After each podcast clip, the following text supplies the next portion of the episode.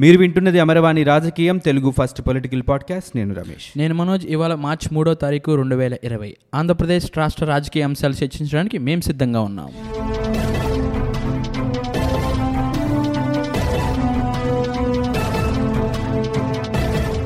ఈ నెల ఒకటో తారీఖున అందరికీ కూడా ఇంటింటికే పెన్షన్స్ వచ్చేసాయని చెప్పి మనం న్యూస్లో అలాగే పేపర్లో కూడా వార్తలు వినేసాం. గడప వద్దకే పెన్షన్ తీసుకొచ్చారు. దాదాపు ఎనభై నాలుగు శాతం మంది పెన్షన్దారులకి పెన్షన్స్ అన్ని కూడా ఇంటి వద్దనే అందే అది కూడా ఆదివారం రోజైనా సరే వాలంటీర్లు బాగా పనిచేశారంటున్నారు.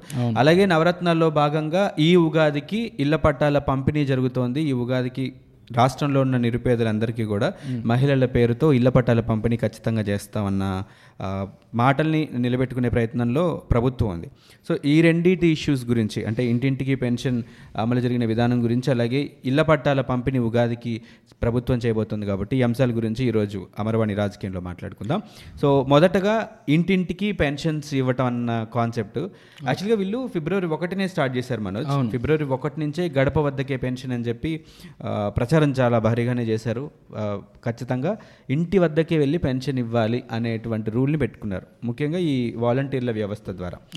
అయితే ఫిబ్రవరిలో ఎప్పుడైతే స్టార్ట్ చేశారో కొన్ని ప్రాక్టికల్గా వెళ్తున్నప్పుడు చాలా ప్రాబ్లమ్స్ వస్తాయి కదా. లైక్ సర్వర్ డౌన్ అయిపోవటం రూరల్ ఏరియాస్లో ముఖ్యంగా. లేదంటే కొన్ని మిస్ అయిపోవటం. కొంతమంది ముసలి వాళ్ళకి తంబ ఇంప్రెషన్ ఆ, ఆ, లేకపోవడం ఇలాంటివన్నీ చాలా ప్రాబ్లమ్స్ వచ్చాయి ప్రాక్టికాలిటీలో ఫిబ్రవరి మంత్లో అవును. అయితే కలెక్టర్ స్థాయి అధికారుల దగ్గర నుంచి ఇప్పుడు వాలంటీర్ల స్థాయి వరకు కూడా అందరూ కూడా సమన్వయంతో పనిచేయటం ముఖ్యమంత్రి ఆదేశం ఏంటంటే ఖచ్చితంగా ఒకటో తారీఖునే అందరికీ పెన్షన్స్ అందాలి. ఇదే టార్గెట్గా పెట్టుకున్నారు. అది రీచ్ అవ్వడానికి అందరూ హార్డ్ వర్క్ చేశారు. మనకి రిజల్ట్ అర్థమైపోతుంది. దాదాపు ఎనభై మూడు పాయింట్ ఎనిమిది ఏడు శాతం మందికి పంపిణీ చేశారు. అంటే మొత్తం ఒకటో తారీఖున యాభై ఎనిమిది లక్షల మంది యాభై ఎనిమిది పాయింట్ తొమ్మిది తొమ్మిది లక్షల మంది ఉంటే పెన్షన్దారులు వాళ్ళలో యాభై ఒక్క లక్షల చిల్లర మందికి ఇచ్చేశారనమాట పెన్షన్స్. నిజంగా ఒక్కరోజే అది కూడా ఆదివారం అవ్వటం. ఎంత ఒక యుద్ధ ప్రాతిపదికన చేశారంటే మనం టీవీలో చూసాం పేపర్లో చూసాం. లైక్ వాళ్ళు పొలాల్లో పనులు చేసుకుంటుంటే అక్కడికి వెళ్ళి ఇవ్వటం వాళ్ళ దగ్గర బయోమెట్రిక్ తీసుకొని అండ్ హాస్పిటల్స్లో ఉన్న వాళ్ళకి హాస్పిటల్కి వెళ్ళి ఇవ్వటం ఇంటికే వెళ్ళి ఇవ్వటం అనేది చేశారనమాట అయితే ఇంటికి వెళ్ళి పెన్షన్ ఇవ్వాలి అన్న కాన్సెప్ట్ నిజంగా చాలా ఉత్తమం. ఎందుకంటే మనోజ్ మనకి ఇప్పుడు వృద్ధులు ఉంటారు వాళ్ళు అక్కడికి వెళ్ళి వెయిట్ చేయటం ఆఫీసులకి విలేజ్లో అదంతా పెద్ద కష్టమైన పని. వృద్ధులు కానీ వికలాంగులకి ఇంకా చాలా కష్టమైన పని. ఇంతకుముందు బ్యాంక్ అకౌంట్లో వేసేవాళ్ళు. అంటే సేఫ్ అండ్ సెక్యూర్ కానీ ఈ కాన్సెప్ట్తో కంపేర్ చేస్తే అది కొంచెం తక్కువనే చెప్పాలి. బట్ వీళ్ళు ఇప్పుడు డైరెక్ట్గా ఇంటికి వెళ్ళి వాళ్ళకి డబ్బులు ఇచ్చి రావటం అనేది దట్ వాజ్ రియల్లీ ఫైన్ దాదాపు పన్నెండు పదమూడు వందల కోట్ల రూపాయలు ఒక్క ఆదివారం నాడే మార్చి ఒకటినే పంపిణీ చేశారంటే చాలా గట్టిగా అనుకొని ఇది చెయ్యాలి అని అనుకునే ఉద్దేశంతో వాళ్ళు చేశారు అవును మరి రమేష్ ఇందులో కూడా రాష్ట్ర ప్రభుత్వం కేటాయించిన అమౌంట్ కూడా అది మామూలుగా జనరల్గా ఫంక్షన్స్ అంటే ఫస్ట్ తారీఖు నుంచి ఐదో తారీఖు వరకు ఐదు రోజుల పాటు ఒక రోజుకి ఎంత ఎంత అంత వస్తారు అలా కాకుండా చాలా ప్రెస్టేజ్గా తీసుకున్నారు దీన్ని కూడా. అమౌంట్ కూడా పదమూడు వందల ఇరవై పాయింట్ డెబ్బై ఆరు కోట్లు కేటాయించారు. ఫస్ట్నే అలాట్ చేశారు. ఇదే లాస్ట్ మంత్ జరిగిన మిస్టేక్స్ అయ్యి జరగకుండా పెన్షన్స్ అనేది రిలే రియల్ టైం డేటాని యూజ్ చేశారు. ప్రతి జిల్లాకి ఒక హెడ్ క్వార్టర్స్ లాగా చూసుకొని వాళ్ళకంటూ ఈ పెన్షన్స్ అలాట్ చేయడం కోసం వాలంటీర్స్కి సెపరేట్ సెల్స్ కానీ తంబ్ ఇంప్రెషన్స్ కానీ ఇచ్చి- ఇచ్చి వాళ్ళని టెక్నికల్గా కూడా ఒక అప్లికేషన్ వాలంటీర్లందరికీ కూడా ఇప్పుడు వాళ్ళకి ట్యాబ్స్ ఇచ్చారు. ట్యాబుల్లో ఒక స్పెషల్ అప్లికేషన్ని ఇన్స్టాల్ చేసి ఆ యాప్ ద్వారా వీళ్ళు ఈ పని చేయడం అనేది నిజంగా చాలా పగడ్బందీగా చేశారు పర్ఫెక్ట్గా చేశారని చెప్పి అండ్ ఇందులో కూడా జనవరి ఫిబ్రవరి జనవరి నెలలో చాలా మందికి పెన్షన్స్ రాలేదని గోల పెట్టారు. అలాంటప్పుడు ఆ జనవరి నెల ఫిబ్రవరి నెల రెండు కలిపి నాలుగు వేల ఐదు వందల రూపాయలు ఒకే నెలలో కూడా ఇచ్చేశారు. అలాంటి ఇబ్బందులు రాయకుండా పెండింగ్ ఇష్యూస్ని కూడా క్లియర్ చేశారు, అవును. ఆల్మోస్ట్ నైంటీ పర్సెంట్ అంటే ఎయిటీ ఫోర్ పర్సెంట్ అనేది ఆ రోజు నైట్కి అయింది record but second and third ఈ రోజు వచ్చింది కాబట్టి సో ఈ డేట్స్లో కూడా ఆల్మోస్ట్ కంప్లీట్ చేసేసారు అవును. అయితే ఆ, అది ఎంత ఇస్తున్నాం అన్న విషయం పక్కన పెడితే మనోజ్ టైంకి ఇవ్వటం అనేది చాలా ఇంపార్టెంట్. నిన్న చాలా మంది పేషెంట్స్ మాట్లాడారు కొన్ని టీవీ ఛానల్స్లో ఎలా అంటే లైక్ మేము ఇప్పుడు హాస్పిటల్లో ఉన్నాం ఇబ్బందిగా ఉంది మాకు. ఈ టైంలో ఈ డబ్బులు తీసుకొచ్చి ఇవ్వటం మాకు చాలా హెల్ప్ అయింది. ఇలాంటి పథకం ఇలా ఇంటికి తీసుకొచ్చి ఇవ్వడం అనేది బాగుందని చెప్తున్నారు. అలాంటి ఆపదలో ఉండి ఇంటికి తీసుకెళ్ళే వాళ్ళ సంఖ్య తక్కువే ఉండి ఉండొచ్చేమో కానీ బట్ ఆ రిజల్ట్ ఏదైతే ఉందో వాళ్ళు ఫీల్ అవుతారు కదా దాన్ని మాత్రం మనం వెలుగట్లేమన్నమాట. ఎందుకంటే రమేష్ ఈ ఫంక్షన్స్ ఆ, ప్రతి నెల పంచాయతీ ఆఫీస్కి వెళ్ళి ఒక గంటల తరబడి లైన్లో నుంచొని ఇంటి దగ్గర నుంచి ఆటో కట్టించుకొని వెళ్ళి అంతసేపు లైన్లో నుంచాలంటే వృద్ధులు కానీ వితాంతులు కానీ చాలా ఇబ్బంది పడారు. అంతసేపు ఎండలో కూర్చొని రావాలంటే కూడా అండ్ ఇంకొకటి వాళ్ళ పనులు మానుకొని వెళ్ళాలి. అవును. ఫస్ట్ తారీఖు రెండో తారీఖుల్లో వాళ్ళు చేసే పని ఏదైతే కూలి పని చేసుకున్నా ఏదైనా కానీ వాళ్ళ పని మానుకొని వెళ్ళాలి. ప్రత్యేకంగా ఇప్పుడు వికలాంగులకైతే ఒక అటెండెంట్ ఉండాలి. కంపల్సరీ ఎవరైనా తోడు తీసుకొని వెళ్ళాలి. సో వాళ్ళ వాళ్ళు కూడా సహాయంగా వెళ్ళాల్సి వచ్చే పరిస్థితి అనమాట అండ్ ఇంకొక విషయం ఏంటంటే వెయిటింగ్ ఒకవేళ ఎవరైతే అఫీషియల్ ముద్రేసో లేకపోతే అఫీషియల్ సిగ్నేచర్ ఉండాలో వాళ్ళు లేకపోయినా సరే వాళ్ళు ఆ ఆఫీసర్ లీవ్లో ఉన్నా సరే రేపు రండి ఎల్లుండి రండి. అది కూడా ఎలా అంటే వీళ్ళు వెళ్ళి తెలుసుకొని. వీళ్ళు వెళ్ళటం ఆ సార్ లేరు రేపు రండి అనటం మళ్ళీ వీళ్ళు ఇంటికి రావటం. సో ఈ రోజు వేస్ట్ రేపు వేస్ట్. అలాంటివి కొన్ని ఉన్నాయి ఇంతకు ముందు. యాక్చువల్గా అయితే డెబ్బై ఐదు రూపాయల నుంచి కూడా పెన్షన్స్ ఇవ్వడం మొదలుపెట్టారు. సో అప్పటి నుంచి కూడా చాలా సమస్యలు. పెన్షన్ తీసుకోవడానికి వెళ్ళినప్పుడు అనేక రకాల సమస్యలు ఉన్నాయి. బట్ ఇప్పుడున్న సాంకేతికతను అంతటిని కూడా వాళ్ళు ఉపయోగించుకొని వాళ్ళు ఈ రోజు అయితే మాత్రం మార్చి ఒకటో తారీఖు మాత్రం నిజంగా పెన్షన్స్ తీసుకున్న లబ్ధిదారులు ఎవరైతే ఉన్నారో వాళ్ళందరూ కూడా the feel very happy. Yes. అయితే ఒక ఒక ముద్ర అయితే ఉండిపోయింది వాలంటీర్ వ్యవస్థ మీద. తీసుకొచ్చినప్పుడు మీడియా సంస్థలు కానీ మనం కానీ మిగతా వాళ్ళందరూ కూడా క్వశ్చన్ చేసింది ఏంటంటే వాలంటీర్ వ్యవస్థ అనేది గ్రామ వాలంటీర్లు వైఎస్ఆర్సీపీ పార్టీకి రాజకీయ కార్యకర్తల్లాగా పనిచేసే అవకాశాలు ఉంటాయని చెప్పి అన్నారనమాట బలమైన ముద్ర పడిపోయింది దానికి ఒక ఆన్సర్ ఇది. కాదు మేము లబ్ధిదారులకి హెల్ప్ చేయడానికే ప్రభుత్వ పథకాన్ని చేరవేర్చే ప్రయత్నంలోనే మేము భాగం కాబోతున్నాం అనే ఒక ఆన్సర్ని ఈ రోజు ఇచ్చినట్టుగా అనిపిస్తోంది. అంటే చాలా ఐక్యమత్యంతో పనిచేశారని చెప్పొచ్చు అనమాట ఆదివారం నాడు అందరూ ఇళ్ళకి వెళ్ళి వాళ్ళ పనులు మానుకొని ఇవన్నీ చేయడం అనేది నిజంగా హైలైట్ విషయం. ప్రభుత్వానికి ఇది ఒక పాజిటివ్ ఆస్పెక్ట్ అనమాట ఇదే కనుక కంటిన్యూ అయితే ఎవ్రీ మంత్ ఫస్ట్ తారీఖునే పెన్షన్స్ అన్నీ వెళ్ళిపోతుంటాయి. అది కూడా నైంటీ పర్సెంట్ అంటే ప్రాక్టికాలిటీలో ఆ టెన్ పర్సెంట్ డిఫరెన్స్ గ్యారంటీగా వస్తుంది. ఆ మనిషి ఊరు వెళ్ళిపోవచ్చు ఇప్పుడు పెన్షన్ తీసుకునే ఆయన ఏదో ఎమర్జెన్సీ ఉంటే ఇంకో పక్క ఊరు వెళ్తే పక్క ఊరు వెళ్ళి మనం ఇవ్వలేం కదా. సో అలా టెన్ పర్సెంట్ అలాంటి కొన్ని కాజెస్లో టెన్ పర్సెంట్ ఎలిమినేట్ చేసిన నైంటీ మెంబర్స్కి నైంటీ పర్సెంట్ మెంబర్స్కి ఇస్తున్నారంటే హ్యాట్స్ ఆఫ్ విషయం. అయితే నాకు ఒక ఐడియా ఏమొచ్చిందంటే మనోజ్ ఈ ఇంత బాగా పనిచేస్తున్న ఈ వాలంటీర్ వ్యవస్థలో ఉన్నటువంటి వాలంటీర్లు అందరూ కూడా ఇంకా మెనీ ఇష్యూస్ ఉంటాయి మనకి విలేజెస్లో రీసెంట్గా తెలంగాణ గవర్నమెంట్ మనకి విలేజెస్ని బాగు చేయాలి విలేజెస్లో ఉన్న సమస్యలన్నింటినీ కూడా ఐడెంటిఫై చేసి వాటికి సొల్యూషన్స్ ఇవ్వాలి అని చెప్పి పల్లె ప్రగతి కార్యక్రమం స్టార్ట్ చేశారు కదా. సో అది బాగుంది అని చెప్పి దాని రిజల్ట్స్ కూడా బాగున్నాయి అని చెప్పి పట్టణ ప్రగతి అని కూడా స్టార్ట్ చేశారు వాళ్ళు తెలంగాణ గవర్నమెంట్లో ఆఫ్ కోర్స్ వాళ్ళ దగ్గర డబ్బులు ఉన్నాయి చేస్తున్నారు అదంతా వేరే విషయం. అయితే అలాంటి ఇప్పుడు విలేజెస్లో మనకు కూడా చాలా సమస్యలు ఉన్నాయి. రోడ్స్ విషయం కానీ గ్రీనరీ ఇప్పుడు స్వచ్ఛ భారత్ అంటున్నారు. స్వచ్ఛ సర్వేక్షణ సిటీలో క్యాంపెయిన్ చేస్తున్నారు మన సిటీ ముందుండడానికి. సో ఈ పరిశుభ్రత అనే కాన్సెప్ట్లో కానీ లేకపోతే మనకి బహిరంగంగా మలమూత్ర విసర్జన చేసే నంబర్ కూడా విలేజెస్లో ఎక్కువ ఉంటుంది. సో ఇలాంటి వాటికి అగెనెస్ట్గా క్యాంపెయిన్లు చేయడం ప్లాస్టిక్ని వాడొద్దు అని చెప్తూ క్యాంపెయిన్లు చేయడం రోడ్ యాక్సిడెంట్స్కి సంబంధించిన క్యాంపెయిన్లు చేయడం వీటన్నిటికీ కూడా ఈ వాలంటీర్లను కనుక ఉపయోగించుకోగలిగితే వాళ్ళు ఉపయోగించుకుంటున్న ప్రాసెస్లో ఇంతే బాగా పనిచేయగలిగితే మాత్రం నిజంగా ఇన్ని వేల మందితో వండర్స్ క్రియేట్ చేయొచ్చు మన ఆంధ్రప్రదేశ్లో. కొన్ని కొన్ని పనులు కేవలం ప్రభుత్వం మాత్రమే చేస్తే రిజల్ట్స్ రావు. ప్రజలు కూడా చేయాలి. అవును. వాళ్ళ యాభై మందికి ఒక మనిషి ఉండి పర్యవేక్షిస్తూ ఉంటే ఇప్పుడు చెత్త రోడ్డు మీద పడేస్తున్నాడు ఒక వ్యక్తి. ఆ ఇంట్ ఆ యాభై మందికి ఎవరైతే వాలంటీర్గా ఉన్నారో ఎంత చెప్పినా విననప్పుడు ఈ వాలంటీర్లు అనే వాళ్ళు అబ్జర్వ్ చేసి ఇది చేయొద్దు ఇది తప్పు మీకు డస్ట్బిన్స్ ఉన్నాయి ఇట్లా చేయండి అని అవగాహన కనుక క్రియేట్ చేశారనుకో స్లోగా స్లోగా స్లోగా ఈ వాలంటీర్ వ్యవస్థ నిజంగా ఒక గట్టి వ్యవస్థగా మారే అవకాశాలు ఉంటాయి. ఇంకా మనకి ఎమర్జెన్సీస్ టైంలో కూడా వీళ్ళని ఉపయోగించుకోవచ్చు. వాళ్ళని అలా ట్రైన్ చేయగలిగితే ఇప్పుడు వరదలు వచ్చినా తుఫాన్లు వచ్చినా లేకపోతే ఎక్కడైనా ప్రమాదాలు జరిగినా అలాంటి సందర్భంలో కూడా వీళ్ళని ఉపయోగించుకునేలాగా వాలంటీర్లు అందరిని ట్రైన్ చేయగలిగితే మాత్రం నిజంగా బాగుంటుంది. బట్ నిన్న జరిగిన ఈ కార్యక్రమం అయితే మాత్రం ఒక్క రోజునే ఇన్ని పెన్షన్స్ని ఇచ్చేయడం ఇంటికి తీసుకెళ్ళి ఇవ్వడం అనే కాన్సెప్ట్ నాకు బాగా నచ్చింది.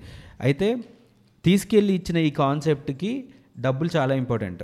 ప్రతి నెల కూడా ప్రభుత్వం డబ్బులు అలాట్ చేయగలిగితేనే ఇవ్వగలుగుతుంది. ఇప్పుడు దాదాపు మొత్తం ఓన్లీ పెన్షన్స్కి పదమూడు వందల కోట్ల చిల్లర ఎంతో చెప్తున్నారు మనకి. పెన్షన్స్ ఓన్లీ ఈ మూడు కేటగిరీలో పెన్షన్స్ ఇవ్వడానికి.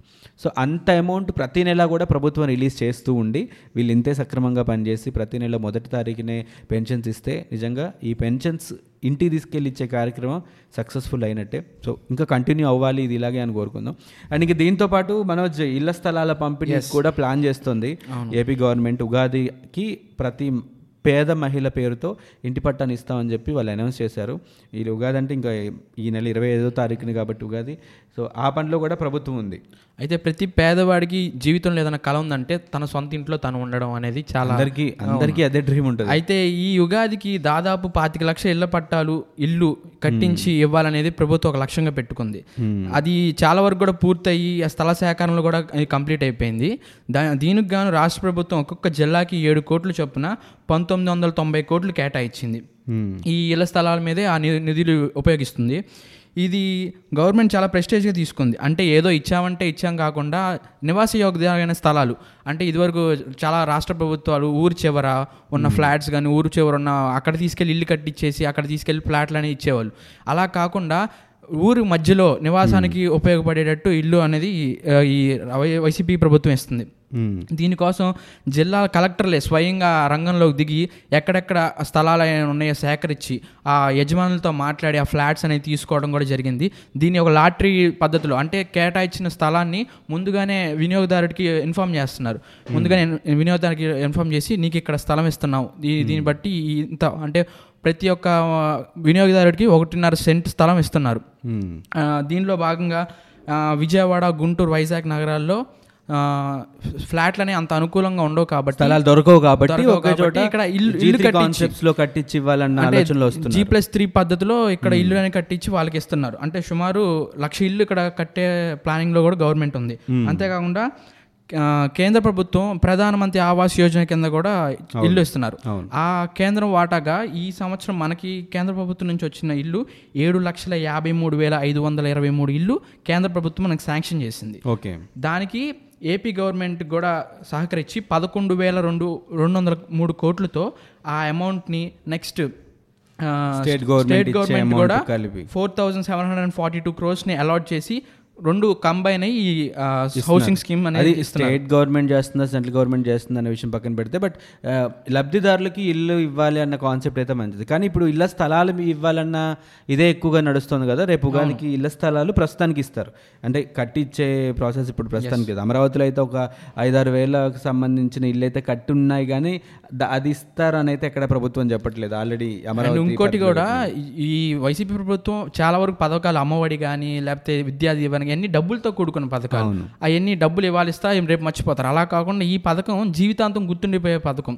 అంటే ఒక ఇల్లు అంటే ప్రతి పేదవాడికి గుర్తుపడి నాకంటూ సొంత ఇల్లు ఉందని చెప్పేసి అందుకని చాలా ప్రెస్టేజ్గా తీసుకొని కూడా చేస్తున్నారు. ఇళ్ళ స్థలాలు కూడా ముఖ్య ఉద్దేశం ఏంటంటే ఇప్పుడు ప్రతి పేదవాడికి ఇల్లు ఎక్కడో శాంక్షన్ చేస్తారు. అది గవర్నమెంటే కట్టించేస్తారు అంటే కొన్ని దానికి బాత్రూమ్ కన్స్ట్రక్షన్ సరిగ్గా ఉండదు గ్రౌండ్ సరిగ్గా ఉండదు పిల్లర్ ఇక్కడ వచ్చింది అక్కడ వచ్చింది. అలా కాకుండా స్థలం అనేది పేదవాడికి ఇలా ఇచ్చేస్తే దాన్ని బట్టి ఎలా కట్టుకోవాలో ఎలా ప్లాన్ చేసుకోవాలో అతనే చూస్ చేసుకొని వాళ్ళు కన్వీనియంట్ రిఫండ్ చేయడం. వాళ్ళ వాళ్ళ అమౌంట్ ఇంత మన అమౌంట్ ఇంత అన్న కాన్సెప్ట్లో రిఫండ్ చేసే కాన్సెప్ట్ తీసుకొచ్చే ప్రయత్నం చేస్తున్నారు. అంతేకాకుండా ఇది వరకు ప్రభుత్వాలు అవి పట్టా భూములుగానే ఇచ్చేవాళ్ళు రిజిస్ట్రేషన్ చేసేవాళ్ళు కాదు. ఇప్పుడు ఈ ప్రభుత్వం ఏం చేస్తుందంటే అది రిజిస్ట్రేషన్ చేసి ఆ రిజిస్ట్రేషన్ తాలూకా కాగితాలు ఆ ఇంట్లో వాళ్ళ ఆడవారి పేరు మీద రిజిస్ట్రేషన్ చేస్తుంది. భవిష్యత్తులో వాళ్ళకైనా రుణాలు కావాలన్నా పావలా వడ్డీ మీద దీనికి రుణాలు కూడా ఇప్పించి ఇంకా డెవలప్ చేసుకోవడానికి ఫ్లెక్సిబిలిటీ కూడా వాళ్ళకి అలౌట్ చేయడం కూడా జరిగింది. అంటే దీని మొత్తం మీద ఈ స్థలాల సేకరణ ప- గ్రామాల్లో అయితే ఇరవై ఆరు వేల యా ఐదు వందల ఇరవై ఏడు ఎకరాలు గ్రామాల్లో సేకరించారు. పట్టణాల్లో అయితే నాలుగు వేల మూడు వందల నలభై మూడు ఎకరాలు సేకరించారు. మొత్తం మీద ముప్పై వేల ఎనిమిది వందల డెబ్బై ఐదు ఎకరాలు సేకరించారు. ఇంత భారీ మొత్తంలో ఇంటి స్థలాలు సేకరించి అది కూడా విత్ ఇన్ ఒక సెవెన్ మంత్స్ గ్యాప్ పీరియడ్లో కలెక్ట్ చేసి ఇస్తున్నారంటే నిజంగా మంచి విషయం అని చెప్పాలి. అయితే టీడీపీ వాళ్ళు కానీ మిగతా వాళ్ళు కానీ ప్రతిపక్షాలు మిత్ర వీళ్ళు ఏం చెప్తుంటారంటే ఇప్పుడు అలాట్మెంట్ ఇచ్చి పట్టా ఇస్తారు. అవును. బట్ దానికి మళ్ళీ ఎప్పుడైతే ఇంటి నిర్మాణానికి కావాల్సిన డబ్బు ఇవ్వడానికి ఇంకో నాలుగేళ్ళు ఖచ్చితంగా పడుతుంది. మళ్ళీ ఎలక్షన్స్ ముందు ఆ అమౌంట్ రిలీజ్ చేస్తామని చెప్పి ఎలక్షన్స్కి వెళ్తారు తప్ప ఇది ముందుకు వెళ్ళదు అని చెప్తున్నారు. అండ్ ఇంకొక విషయం నాకు గుర్తుంది ఏంటంటే మనోజ్ ఈవెన్ రాజశేఖర్ రెడ్డి ఉన్నప్పుడే మా రిలేటివ్స్లో కొంతమందికి పట్టాలు ఇచ్చారు. అవును. రాజశేఖర్ రెడ్డి సీఎంగా ఉన్నప్పుడు ఇందిరమ్మ ఇల్లుగా ఆ, పట్టాలు ఇచ్చారు. అది కూడా ఏంటంటే ల్యాండ్. అది ఎక్కడుందో కూడా తెలియదు పలానా ఏరియాలో పలానా ప్లేస్ అని చెప్పారు తప్ప అది ఎక్కడుందో కూడా తెలియదు బట్ పట్టా అయితే చాలా మంది ఇళ్ళలో ఉంది. బట్ ఈ రోజు వరకు కూడా అది చేతికి వచ్చింది లేదు. బట్ అలా కాకుండా వీళ్ళే కన్స్ట్రక్షన్ కూడా కంప్లీట్ చేసి ఇవ్వగలిగేది ఎందుకంటే మిగతా సంక్షేమ పథకాలన్నింటినీ కూడా పర్ఫెక్ట్గా ఇంప్లిమెంట్ చేస్తున్నారు. యాజ్ ఆఫ్ నవ్ ప్రాబ్లం ఏం లేకుండా అన్ని పథకాలు ఇంప్లిమెంట్ చేస్తున్నారు. వీళ్ళు ప్లాన్ చేసినవన్నీ కూడా. సో అలాగే ఇళ్ళ ఈ ఇళ్ళ పంపిణీ కార్యక్రమం కూడా ఇంతే బాగా జరిగితే మాత్రం నువ్వన్నట్టు ప్రతి ఒక్కరికి డ్రీమ్ అది. ఒక ఇల్లు కట్టుకోవాలన్న డ్రీమ్ అందరికీ ఉంటుంది. నిరుపేదలకి ఇంకా ఉంటుంది. మనకంటూ ఒక ఇల్లు ఉండాలి అని కోరుకుంటూ ఉంటారు. సో వాళ్ళకి గనక అది నెరవేరితే అది జీవితాంతం మైండ్లో ఉండిపోద్ది. ఎందుకు కొన్ని రివల్యూషనరీ పథకాలు ఎవరైతే తీసుకొస్తారో వాళ్ళు ఎప్పటికీ గుర్తుంటారు. మనకి ఈ రోజుకి కూడా ఎన్టీఆర్ ఫోటోలు ప్రతి ఇళ్ళలోనూ ఉంటాయి. ఎందుకంటే ఆయన తెలుగుదేశం పార్టీ పెట్టిన తర్వాత కొన్ని కొన్ని పథకాలని అద్భుతంగా తీసుకొచ్చారు. ఇలాంటివన్నిటిని. సో అలాంటి వాళ్ళు ఎప్పటికీ అలా గుర్తుండిపోతారు ప్రజల మనసుల్లో. సో ఇలా ఇల్లు కూడా ఇంత ఇన్ని వేల మందికి ఇన్ని వేల లబ్ధిదారులకి ఇల్లు ఇచ్చే కార్యక్రమం కూడా అంతే సక్సెస్ఫుల్గా జరిగితే బాగుంటుంది. అండ్ ఈ ల్యాండ్కి సంబంధించి అమరావతి భూములు కూడా ఇద్దాము అన్న టాపిక్ కూడా వచ్చింది కదా మన దాదాపు పన్నెండు వందల యాభై మూడు యాభై ఎకరాలు యాభై నాలుగు వేల మందికి అక్కడ అంటే ఏదైతే రాజధాని నిర్మాణం కోసం తీసుకున్నారో వీళ్ళకి అక్కడ తీసుకెళ్ళి ఇస్తున్నారు మాకు రాజధాని భూములు కోసం ఇస్తే మేము ఇస్తే వీళ్ళేమో ఇళ్ళ స్థలాల కోసం ఇస్తున్నారు అని రైతులు చెప్పి అడుగుతున్న క్వశ్చన్ అది. అవును. ఇస్తున్నారు. అయితే సిఆర్డిఏ చట్టం ప్రకారం ఇస్తున్నాం అని చెప్తున్నారు. ప్రభుత్వం ఏమో సిఆర్డిఏ చట్టాన్ని రద్దు చేసే పనిలో ఉంది. అట్ ద సేమ్ టైం మళ్ళీ అదే చట్టంలో ఒక క్లాజ్ని ఫాలో అవుతూ మేము ఐదు శాతం ప్రజలకి ఇళ్ళ స్థలాలు ఇస్తాము అని చెప్పింది యాక్చువల్గా చట్టంలో అయితే తొంభై ఐదు శాతం భూమిని రైతుల దగ్గర నుంచి తీసుకున్న తొంభై ఐదు శాతం భూమిని అభివృద్ధి చేసి అనుకున్నటువంటి ప్రకారంగా అభివృద్ధి చేసి ఆ తర్వాత మిగతా ఐదు శాతం భూమిని ఇళ్ళ స్థలాలకి ఇస్తాము పేద పేదోళ్ళకి ఇస్తామని చెప్పారు. అయితే ఇప్పుడు మిగతా తొంభై ఐదు శాతం అభివృద్ధిని అయితే పట్టించుకోవట్లేదు ప్రభుత్వం. ఐదు శాతం మందికి ఇస్- ఇస్తామన్నారు. అయితే ఇవ్వటం తప్పు కాదు మనోజ్. అది ఎక్కడైనా సరే కొంతమందిని ఐడెంటిఫై చేసి వాళ్ళకి ఇవ్వడం అయితే నిజంగా తప్పు కాదు. కానీ ఆ ల్యాండ్ని ఐడెంటిఫై చేసి ఇవ్వటం అనేది కొంచెం మనం ఆలోచించాల్సిన విషయం అనమాట అండ్ ఇంకొకటి ఏంటంటే ఏదైతే ఇప్పుడు ప్రభుత్వం ఇస్తామని చెప్తుందో అభివృద్ధి అక్కడ ఇస్తారు. విజయవాడలో కూడా దాదాపు ఇరవై నాలుగు ఇరవై మూడు వేల మందిని తీసుకెళ్ళి అక్కడ ఇస్తామంటున్నారు. అంటే అమరావతి ప్రాంతంలో చుట్టుపక్కల ప్రాంతాల్లో. అంటే మనకి ఎంత దూరమో తెలుసు. విజయవాడ నుంచి అమరావతికి దాదాపు ఈ ముప్పై కిలోమీటర్ల పరిధిలోనే ఉంటుంది. ఇక్కడ పనిచేసే వాళ్ళు ఇప్పుడు ఇళ్ళ పట్టాలు ఇస్తున్నారంటే వాళ్ళు ఖచ్చితంగా పేదవాళ్ళే. పేదవాళ్ళు అంటే ఎంప్లాయీలు కాదు. వాళ్ళు కంపెనీలో పనిచేసే వాళ్ళు కాదు. కూలి పనులు చేసుకునే వాళ్ళు ఏ షాపుల్లో పని చేసుకునే వాళ్ళు ఉంటారు.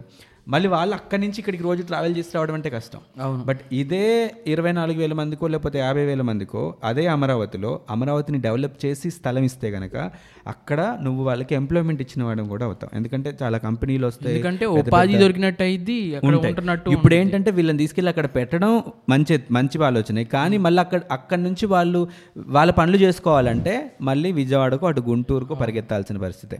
సో మరి ఈ పన్నెండు వందల యాభై నాలుగు ఎకరాల భూమిని ఎలా డిస్ట్రిబ్యూట్ చేస్తారనేది. అంటే అది డిస్ప్యూట్ అయితే ఉంది. మేము ఇస్తామని చెప్పి ఐడెంటిఫై చేసేసారు. విజయవాడ నుంచి గుంటూరు నుంచి ఎక్కరకట్ట ప్రాంతాల్లో ఉండే వాళ్ళందరినీ తీసుకెళ్ళి అక్కడ పెడతామన్నారు.